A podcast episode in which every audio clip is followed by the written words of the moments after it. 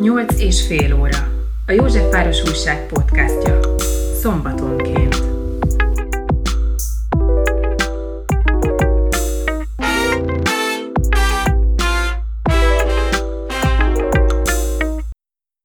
Két hete csöppent az életünkben az ukrajnai orosz agresszió. Deák András Oroszország szakértővel arról beszélgettünk, hogy a szankciós politika mennyire hozhatja meg a hatását, és egyáltalán mi várható az elkövetkezendőkben ebben a kérdésben. Hát köszönöm, hogy elfogadta meghívásunkat. Az első kérdésem az lenne, hogy ugye az, a háború kapcsán most bevezettek szankciókat, gazdasági szankciókat. Mennyi, mennyi, mennyi ideig bírhatja a Oroszország ezeket, és elegendőek lehetnek ezek arra, hogy Putyin meggondolja magát, hogy visszavonja a seregeit Ukrajnából? Hát ugye, hogy meddig bírhatja, ez mindig egy ilyen relatív fogalom, mert arra azért nem kell számítani, hogy oroszok összeesnek az utcán az éjségtől és a szomjúságtól, és, és belehalnak. Tehát, hogy, hogy a Észak-Korea is egy nagyon szankciókkal nagyon csapott ország, de mégis azért valamiféle élet van. Tehát ugye általában ez arra megy ki, hogy olyan károkat okozzon egy országnak, ami vagy a képességeit csökkenti, hogy háborús cselekményeket tudjon folytatni, vagy a közvéleményt vagy az elitet olyan irányba befolyásolja, hogy meggondolja magát. És ebben a vonatkozásban három dolgot lehet elmondani. Az egyik az, hogy soha ekkora szankció méret nem volt, tehát hogy a nyugat Oroszország egy nagy ország, tehát hogy csak nagy szankciókkal lehet igazából befolyásolni a, a magatartását, éppen ezért ez a valaha volt legnagyobb szankciós csomag, amit leraktak, főleg pénzügyi szankciókban, ezt az amerikai pénzügyminisztérium is mondta. De méretben ehhez hasonlók Irán ellen voltak 2012-ben és 2018-ban, csak hogy Irán egyrészt az egy ilyen monokultúra, tehát tényleg csak olajat termelnek, Oroszországban azért ennél nagyobb a skála, és az négyszer kisebb a GDP-je, mint az orosz. Tehát, hogy ez, ez az egyik. A másik, hogy, hogy mondjuk, hogy, hogy lássuk ezt, hogy azért az orosz lakosság nagyon csúnya válságokat átélt, tehát hogy 91-ben szétesett a Szovjetunió, talán az volt a legnagyobb, elvesztették a, az összes megtakarításukat az emberek, szétesett az ország, hatalmas munkanélküliség volt, hiperinfláció, aztán 98-ban volt államcsőd, 2008-ban volt válság, 14-ben volt a krimi háború, az se jött jól. Tehát átéltek ilyen dolgokat, de még e- ezen az összehasonlítási alapon is azért ilyen nagy gazdasági válságban, ilyen, amikor bizonyos dolgokat nem is tudnak megtenni, tehát nem tudnak külföldre menni, a légi közlekedés, nem tudnak külföldről árukat vásárolni, ilyen még nem volt. Tehát, hogy ez egy, ez egy minden szempontból új helyzet. És hát a harmadik dolog, amit ugye ehhez hozzá lehet mondani, hogy a nyugatnak nagyon korlátozott eszközei vannak arra, hogy egy ekkora katonai nagyhatalmat befolyásoljon. Tehát most az ukrán háborúban két eszközünk van.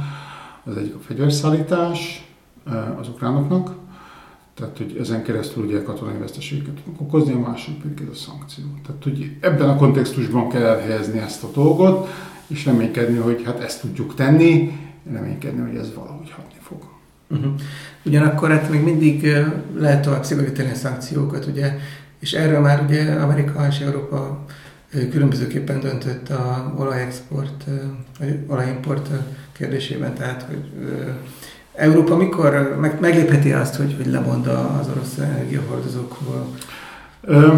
Hát igen, tehát hogy a helyzet az, hogy körülbelül addig mentek el a szankciókba, amíg maguknak nem okoztak olyan károkat, amelyek hosszatávon nem fenntarthatóak. Ez egy, mégis egy logikus dolog, és ez így is nagyon komoly. Itt az oroszok egy ilyen dilemmában vannak, tehát hogy elvileg eszkalálhatják ezt a gazdasági hadviselést, vagy megpróbálhatják túlélni. Most jelen pillanatban péntek 10 órakor azt látjuk, hogy, hogy még nem eszkalálnak, tehát hogy inkább a túlélésre játszanak. Minden ezen túlmenő dolog, tehát hogyha tovább csatoljuk őket le a pénzügyi szektorról, tehát hogy a maradék bankrendszerüket is lekapcsoljuk, az nagyon nagy mértékben növeli annak a valószínűségét, hogy idő után már nem lesz értelme dollárt és eurót keresniük a külkereskedelmen, mert úgyse tudják elkölteni, hogy akkor ők is azt mondják, hogy akkor viszont nem adunk árut ezért cserébe, tehát hogy itt is van egy korlát. És hát ugye vannak ezek a külkereskedelmi szankciók, itt ugye az Amerika és Európa közt az a különbség, hogy az amerikaiak nem tudnak külkereskedelem terén érdemben hatni, vagy csak nem tudnak csak úgy, hogy az európaiaknak az nagyon fájjon. Az európaiak pedig hát joggal nem akarnak, mert nem tudják egész egyszerűen kiváltani ezt. Ugye az olajban az a helyzet, hogy nem érdemes kicsit lépni. Tehát ha, ha, ha mondjuk egy, most olyan nagyon durván elnagyoltan fogalmazom meg ezt a dolgot, tehát ugye Oroszország a világ harmadik legnagyobb olajtermelője, mondjuk 10,5 millió barrel per nap, hordó per nap a termelése, ebből olyan 7 megy exportra olajtermék és nyersolaj formájában. Tehát, ha most ebből kettőt leveszünk, és ezt nem tudjuk valahol betenni a csőbe máshonnan, már pedig néz ki, hogy nem nagyon megy, akkor lesz egy 2 millió barreles hiánya a világkereskedelemben, lesz egy 200 dolláros olajárunk, és a maradék 5 milliós exportjukkal az oroszok több pénzt fognak keresni, mint a, mint a, mint a héten korábban. Tehát, hogy itt, tényleg csak azt lehet csinálni, hogy akkor a 7 millió barreles orosz olajexportból 5 le kell vágni, és ennyi aztán végképp nincsen. A, a gyorsan, hirtelen így nem lehet előhúzni a kabát újból ennyit. De egész egyszerűen, hogyha kicsiket lépünk, akkor, és ezt ugye az amerikaiak ebbe belefutottak ebbe a problémába, annyira fölmegy az, az olajár, hogy ugyanazt a devizamennyiséget, vagy annál többet is megkapnak. Amikor ugye az amerikaiak megpendítették ezt a dolgot, hogy ők dolgoznak ezen, azonnal 130 dollár fölé ment az olajár, és gondolom, hogy akkor már arcvesztés nélkül próbáltak ki menekülni, ezért azt mondták, hogy hát jó, hát ö, ö, ö, akkor csak, csak ők állítják le. Most tudni kell az amerikaiaknál, hogy ugye az, az olaj, ők, ők egy olajexportőr állam, tehát ugye az olajimportjuk az ilyen kevesebb, mint egy százalék. Kuk, és különben ott pont kiukasztották a szankciós rezsimüket, tehát ott engedélyezték maguknak, hogy hát azt az olajat, azt azért ők szeretnék behozni Oroszországból. Tehát, hogy, mm. hogy azért nem volt egy teljesen e, korrekt tekintetben az amerikai politika. Hosszú távon ezen lehet dolgozni, és én úgy látom, hogy a tekintetben van is e, munka, tehát hogyha teszem azt mondjuk amerikai cégek nem tudnak, meg, meg európai cégek ugye nem tudnak az orosz olajiparhoz társuló befektetéseket adni. Most nem arra kell gondolni, hogy hogy effektíve a olajmezőket megvásárolnak, hanem mondjuk, mit tudom én, olajfúró berendezéseket nem kapnak meg, vagy az az üzemeltetéséhez kapcsolódó szolgáltatásokat nem lehet az oroszoknak adni. Ezen a technológiai úton hosszú távon csökkenni fog az orosz olajtermelés, mert nem fogják tudni otthon előállítani. És ez egy ilyen graduális út, ami nyilvánvalóan majd máshol reménykedünk, hogy mások ezt betöltik. De hát ez több év. Uh-huh. Tehát ez röviden nem megy. Milyen más termék vagy, vagy nyersanyag vagy alapanyag terén tekinthető Oroszország meghatározónak a világ kereskedelem hát, piacon? Itt, itt, igen, van egy, van egy félreértés a tekintetben, hogy, hogy hogy néz ki az orosz uh, export struktúra, tehát az, a, az olaj és a gáz az csak a fele az orosz exportnak, vagy a kicsit több, mint a fele. Legalábbis 21-ben kicsit több volt, mint a fele. A többi az vagy bányászati termék, vagy energia, de szilárd formában, tehát már átalakított fémek formájában. És akkor hát itt van egy olyan körülbelül azt mondanám, hogy két-három tucat termék, ami, ami nagyon tud fájni, ha nem jön be a világgazdaságba, vagy kicsit vagy nagyon. Tehát hogy olyan dolgok, amiben mondjuk a világ exportjában 5%-nál nagyobb dolgot töltenek. Ugye a lista élén a palládium áll, ezt kevésbé szokták ismerni, a világtermelés 40%-át adja Oroszország, ez, ehhez szükség van az autógyártásban, tehát enélkül nincs autó. Platina a kis testvér a paládiumnak, szintén nagyon magas. Ők adják a világ termelés 20%-át alumíniumból, alumínium piacok. Tehát ezek mind csúcsra futottak most a háború idején. Nikkel, gabona, ami még itt a dologban van, műtrágya sem kevés, benne is van egy javaslat, hogy ezt leállítják, ennek az Európába való exportját, nem biztos, hogy elfogadják. És akkor vannak ilyen dolgok, hogy mit tudom én, a, a kínai tranzit. Ugye, mivel, mivel logisztikai problémák vannak a tengeri tranzit kapcsán, tehát az Európába érkező kínai tranzit az egészen meredeken futott fel az elmúlt években. Ez Oroszországon leállóban van. Amikor a németek, a lengyelek, meg a csehek kínai importjának a több mint 20%-a már Oroszországon keresztül jött le De ez megint azt jelenti, hogy akkor valamit azt ott ki kell venni, vagy ki kell találni, hogy akkor mi lesz. Tehát eddig is voltak ilyen chip hiány, meg, meg logisztikai problémák, ezek erősödni fognak. Nem lehet egy ilyen konkrét dolgot mondani. Ha az oroszok eszkalálni fognak, akkor én úgy gondolom, hogy nem a gázzal és az olajjal kezdik, hanem mondjuk például teszem azt a, a, az európaiaknak a platinát vagy a palládiumot érdemes kivenni. A kínaiaknak valószínűleg adni fognak, de Európának nem. Mert az kicsi anyagi áldozatot jelent, őket nem sújtja nagyon, viszont nekünk nagyon fáj. Uh-huh. Ami esetleg a, a orosz oligarcháknak is nagyon fáj, az mennyire ö, ö, okozhat bármilyen változást, mennyire tudnak ők hatni a, a, a, a Putyinra vagy az orosz vezetésre, hogyha az ő gazdasági érdekeik vagy bármilyen érdekük sérül a szankciók tekintetében? Hát én differenciálni kell egy kicsit azt hiszem, tehát hogy, hogyha az oligarchákon ilyen magántulajdonosi csoportokat értünk, és az ő önös érdekeiket, akkor az, ö, ö, az önmagában szerintem nem. Tehát nem, nem annyira. Ugye az már inkább zavarhatja őket, hogy strukturális zavarok lehetnek az orosz gazdaságban, tehát hogy teszem azt, most azt látjuk, hogy bizonyos gyárak szisztematikusan leállnak, vagy ellátási problémák vannak, vagy tudom én, egy, egy, egy gyár nem, nem, nem tud gyártani, és hogy ezek a strukturális problémák adott esetben különben vagy állami tulajdonban vannak, vagy magántulajdonban vannak, ez, ez, ez inkább hathat rája. Ez lehet ez egy olyan történet, hogy egész egyszerűen visszaesik a GDP, lesz egy ilyen házon belüli munkanélküliség, amit nyilván majd rubelnyomtatással próbálnak kezelni. A rubelnyomtatáson akkor a hiperinfláció lesz, tehát hogy, hogy ezek azok a mechanizmusok, amelyek inkább meghatározóak, és ennek egy része adott esetben egy oligarchákon keresztül is bejöhet. Mondhatja egy tulajdonos, hogy hát 2014-ben volt egy ilyen helyzet, amikor az egyik magántulajdonos le akart állítani az egyik gyárát, egész egyszerűen veszteséges volt, és a, ott volt konfliktus közte és a Putyin között, hogy, hogy ezt ne tegye. Ennél is, tehát, hogy de önmagában az oligarcháknak ma már strukturálisan intézmények, sok befolyásuk nincs, még hogyha egységesen is lépnek föl, nem ők a királycsinálók. Ehhez képest viszont van, ugye ők nem abban a klasszikus értelemben oligarchák, hogy van egy magánvagyonuk, egy befolyásuk, és akkor azon keresztül van politikai hatalmuk. De van a politikai elét, aki azért került oda, mert Putyinnal ilyen-olyan kapcsolatban volt, és mellékesen van egy magánvagyona.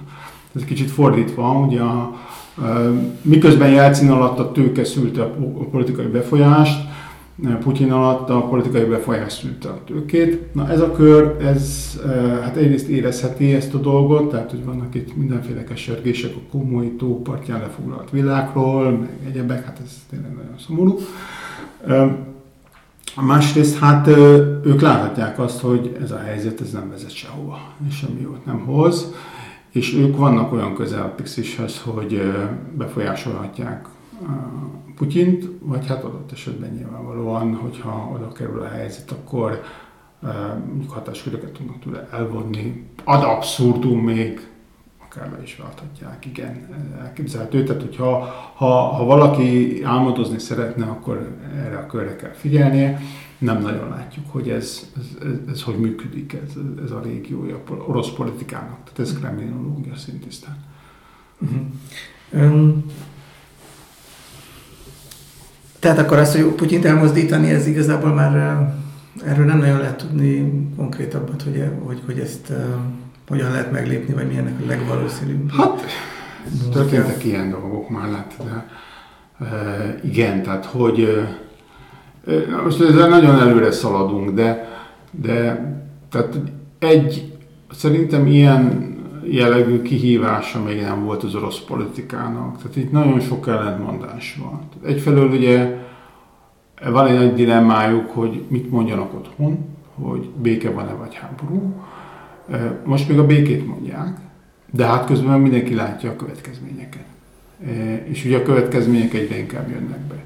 A stratégiai győzelem meg a hozadék nem világos. Tehát mit lehet mondani az orosz lakosságnak, hogy tehát még rosszul is megy a háború, de ha még jól is ment volna, úgy, ahogy az oroszok tervezték, hogy vagy hát, tehát, hogy még katonaiak haladnának is valahova, hogy akkor tudom, elfoglaltuk fél Ukrajnát, örvendjetek, de közben meg hihetetlen rossz lét van a társadalomban, ki kell dobniuk a mobiltelefonjukat, nem tudnak külföldre utazni,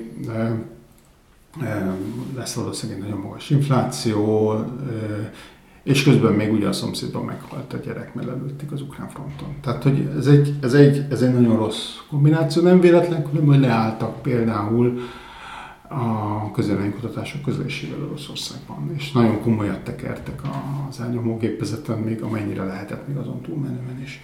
Tehát, hogy ha ezt túl tudja élni Putyin, akkor tényleg már csak a biológia gondolom, hogy az, aki elviheti. Tehát, de hogyha ezen túl megyünk, ugye hát van, ha jól emlékszem, 24-ben egy elnökválasztás, tehát hogy ott azért az, ez a kérdés valahogy előkerülhet, elég messze van. Illetve hát, hogyha ha, ha nem ebben gondolkodunk, akkor vannak ezek az ilyen nagyon fondorlatos utak, hogy, hogy elcsúszik a szappanon a kádban, történt ilyen más országokban. De ez, ez szintiszta spekuláció. Uh-huh. Tehát, hogy jelen pillanatban ez ügyben nem tudunk semmit sem mondani. Annyit tudunk mondani, hogy, hogy tehát, hogy az egy nagyon rossz kombináció, hogy egyfelől van egy nem túl jól alakuló háború, amiben veszteségek vannak, és nincsen igazi stratégiai hozadék, miközben a jólét is oda van. Tehát ilyen nem volt az elmúlt 20-30 évben. Az oroszok rendszeresen háborúztak, szinte folyamatosan, de ezt a lakosság nem érezte meg, vagy háborúztak és sikerük volt, tehát hogy ezek, ezek voltak. De hogy így ez, fönnmaradjon ez a helyzet, ez nagyon rossz, és hogyha még ebből valami vereség is jön ki, most már nem teljesen zárom ki ezt, hogy, hogy üres kézzel kell eljönni, na hát az meg aztán végképp uh-huh. kellemetlen lehet. Lehetséges, hogy a vereséget elkerülendő eszkalálná Oroszország a helyzetet a, nem tudom, gáz elzárásával, meg ezekkel a... De katonailag mit ér vele? Tehát, hogy attól az ukránok nem fogják feladni. Tehát, hogy, tehát, hogy, tehát am, a, a, igen, tehát attól jobb nekik nem lesz, nekünk lesz rosszabb. Uh-huh. Tehát azt nem fogja tudni elérni szerintem, hogyha elzárja a gázt, hogy mondjuk beszüntessük az ukránoknak a fegyverszállítást, ez lehet egy ilyen követelés, hogy addig érdemes ezzel fenyegetni különben, amíg ez működik, de hát ilyen helyzetben nem teheti meg egy nyugati kormány, hogy egy ilyen fenyegetésre érdemben reagál. Tehát azt, azt meg kell érteni, hogy ilyen két, két sínen futnak a dolgok. Tehát, hogy van egy háborunk, ami körülbelül is zárulhat, hogy az ukránok mégis megadják magukat, mert azért jól sem áll a színájuk, tehát nem, nem mondhatjuk azt, hogy lehet, hogy két-három hónap múlva, vagy azért, mert az oroszok elérik a stratégiai céljukat, tudom, elmennek a nyeperig, vagy azért, mert az ukránok nem bírják tovább, lesz egy tűzszünet. De az, ettől még a, a gazdasági szankciók nem fognak maradni. Tehát, hogy az, hogy most, most le sem tudom írni. Tehát, hogy mondjuk ez az interjú lehet, hogy egy év múlva nem tudna létrejönni Oroszországban, mert azok a szerverek, amelyeken fut, azok nem kapnak frissítést, nem tudnak behozni újat. A légiközlekedés tehát nem, nem csak külföldre kezd leállni, hanem a belföldön is, mert nem kapnak repülőgép alkatrészeket. Tehát, hogy egy csomó olyan dolgot ki kell találni, amit soha korábban nem kellett. Nagyon nagy volt ugye a nyugati függés, technológiai függés, és ebben nem lesz egyesség. Tehát azért, mert az ukránokat legyőzték az oroszok, a nyugatiak nem fognak engedni a szankciós rezsimen, esetleg, hogyha az oroszok ahhoz képest még valamit az asztalra tesznek, akkor lehet valami tárgyalás. De nagyon-nagyon-nagyon komoly engedmény. Kételjeim vannak, hogy, hogy ezt, ezt meg lehet csinálni. Amit 14-ben hoztunk szankciót, az mind a mai napig érvényben van. Tehát nagyon nehéz kérni egy ilyen szankciós e, e, rezsimből, kapitulálni pedig hát az meg egy hatalmas politikai blamás, ott hagyni Ukrajnát, vissza, visszamenni a szankciók feloldásáért cserébe. Tehát én, én nem látom a kiutatna. Tehát, hogy jelen pillanatban azt sem látom, hogy hogy, tudná, hogy tudnának előre menni, tehát hogy, hogy ez egy katonai kérdés, ez nem értek, hogy meg tudják-e nyerni gyorsan ezt a háborút, nagyobb veszteségek nélkül, vagy igen, vagy nem. De hogy a szankciós rezsimből hogy tudnak kijönni, azt végképp nem látom. Uh-huh. Nyugat Oroszország tekintetében egy egységes valamiként jelenik meg, vagy vannak olyan országok, amelyek ebből így kiválnak valamennyire, most Magyarországra gondolok, amely ugye hát követi a, gyakorlatilag a nyugati politikát Oroszországgal szembe, de nem jár élen benne, sőt, hát a, ugye Ukrajnának meg ugye hát nagyon minimálisan segít eszközökben, illetve hát úgy, mint NATO tagállam. Tehát van-e nekünk valami más megítélésünk Oroszországból, ezt mennyire lehet látni, vagy egységesen a nyugat részeként vagyunk hát, elkönyvelve?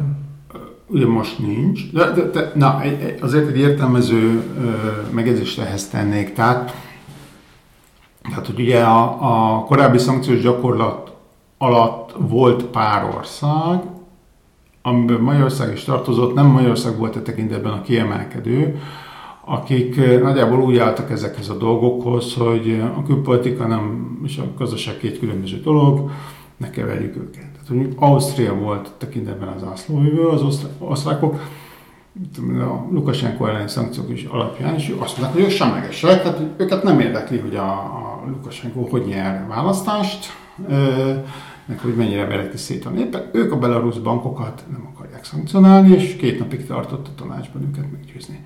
Tehát, hogy tekintetben a, a, abban, ami az EU-ban zajlik, ugye a színfalak mögött, abban Magyarország, bár szeretjük azt mondani, hogy hát, hát igen, ez, ez egy ilyen érzelmi kérdés, de az egy ténykérdés, hogy nincs egyedül.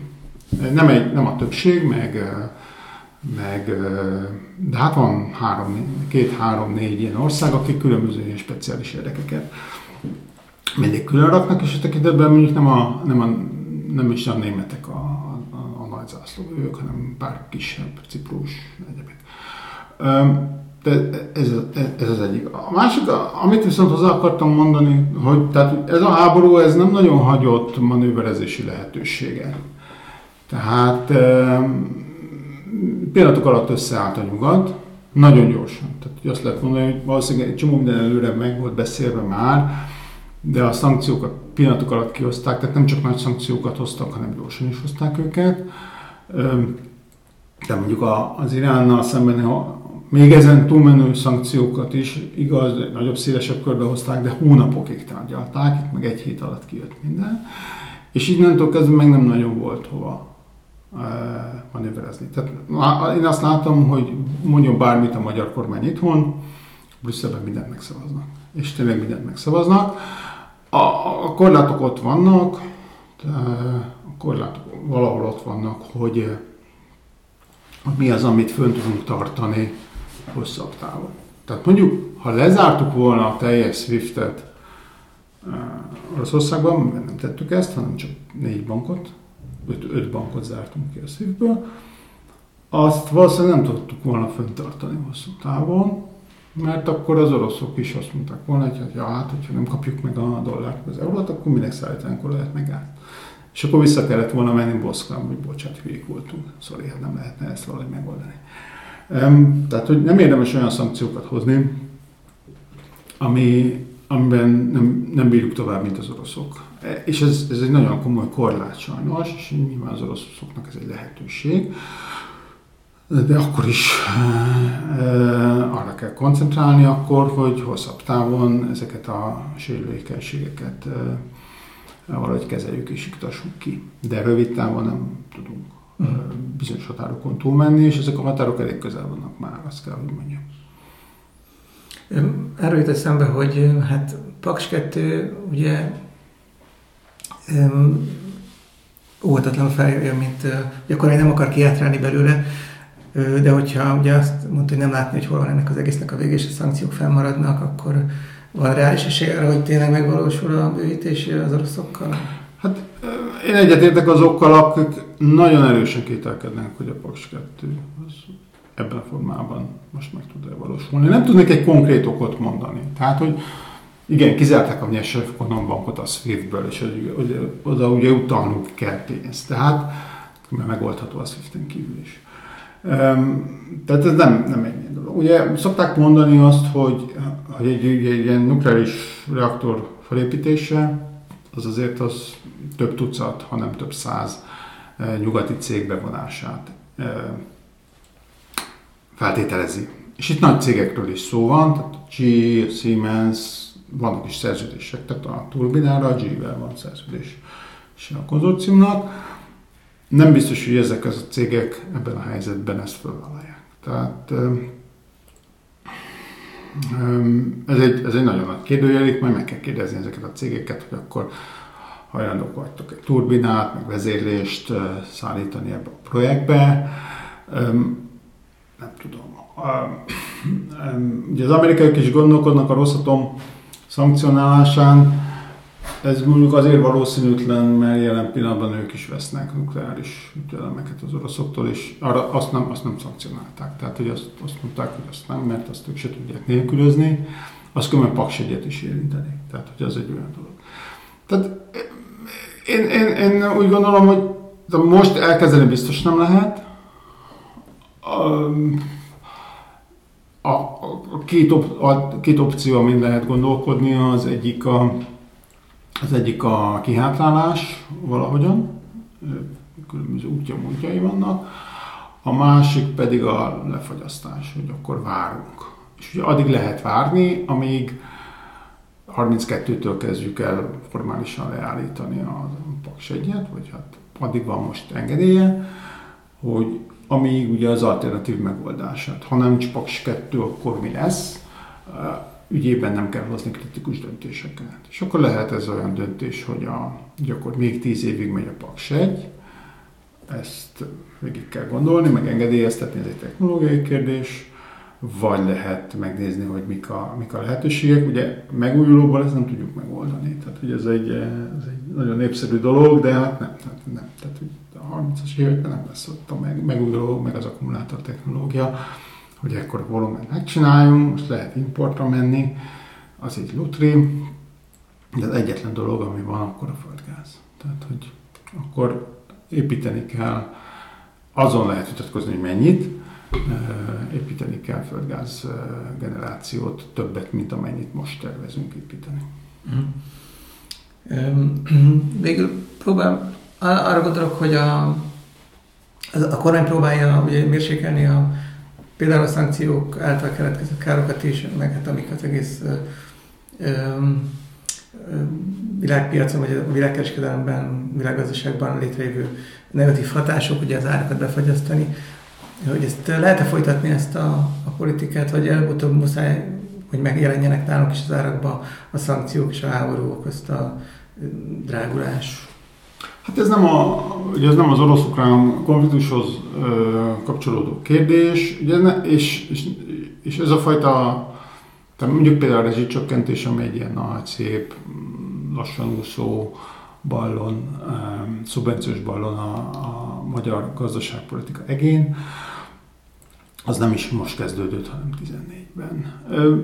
Nézd, tehát hogy, hogy igen, mindent föl lehet tartani, meg lehet csinálni azt, hogy hát, ugye most tudom, azt hiszem 70 forint a molekula ár, amit egy lakos, budapesti lakos fizet a gázért, és azt hiszem, hogy 300 forint fölött hozzuk be, csak a molekulát, tehát hogy ki lehet ezt egészíteni szubvenciókkal. Itt ugye van egy jogi korlát, amit az EU képez, hogy azért az mégiscsak állami támogatás egy szinten, egy cégnek ebből lehetnek gondok, és hát nem túl hatékony. Tehát, hogy én vidáman fűtöm a lakásomat, már elnézést a kifejezésére, de majdnem ingyen, miközben, miközben az adófizetők ezt fizetik. Tehát, hogy nem lehet egy lakógyűlésen elérni 100 forintos gázár mellett, az, hogy leszegeteljék a házat, de hogyha ez 350 lenne, akkor azért máshogy állnának hozzá. Tehát, hogy itt, itt én azt mondom, hogy a gazdasági logika azt mondaná, hogy persze a megfelelő szociális ellentételezés mellett, de érvényesíteni kéne a megváltozott gázárakat, már csak azért is, mert ez nem egy egyszerű tüske, hanem ez most is hosszú ideig így lesz az árrendszerben, de nem egy must have. Tehát, hogyha a politika ezt felülírhatja, csak akkor egy eh, hatékonysági és gazdasági eh, kárt okoz ezzel, hosszú távon nem is kicsit. Eh, ez, ez most a helyzet. Tehát meg kell várni, mi lesz a választások után, ki nyeri meg, ha ki megnyeri, az mit tesz. Nyilvánvaló, hogy ez így, ez így nagyon rossz mindenkinek. Ez, ez egyfajta ilyen, inkább a múlt, mint a jövő. Jó, köszönöm szépen a beszélgetést. Én is köszönöm.